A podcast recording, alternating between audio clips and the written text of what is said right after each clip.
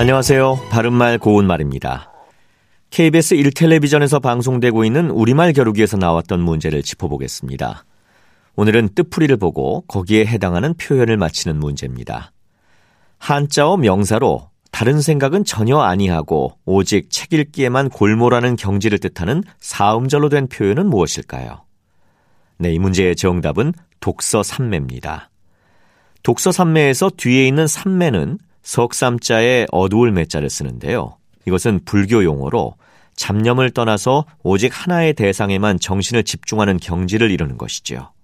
이 경지에서 바른 지혜를 얻고 대상을 올바르게 파악하게 된다는 것입니다. 따라서 독서 삼매는 오직 책을 읽는 데에만 골몰해서 아무런 잡념이 일어나지 않는 상태를 뜻하는데요. 예를 들어 나는 오랜만에 독서 삼매에 젖어 책에 빠져들었다.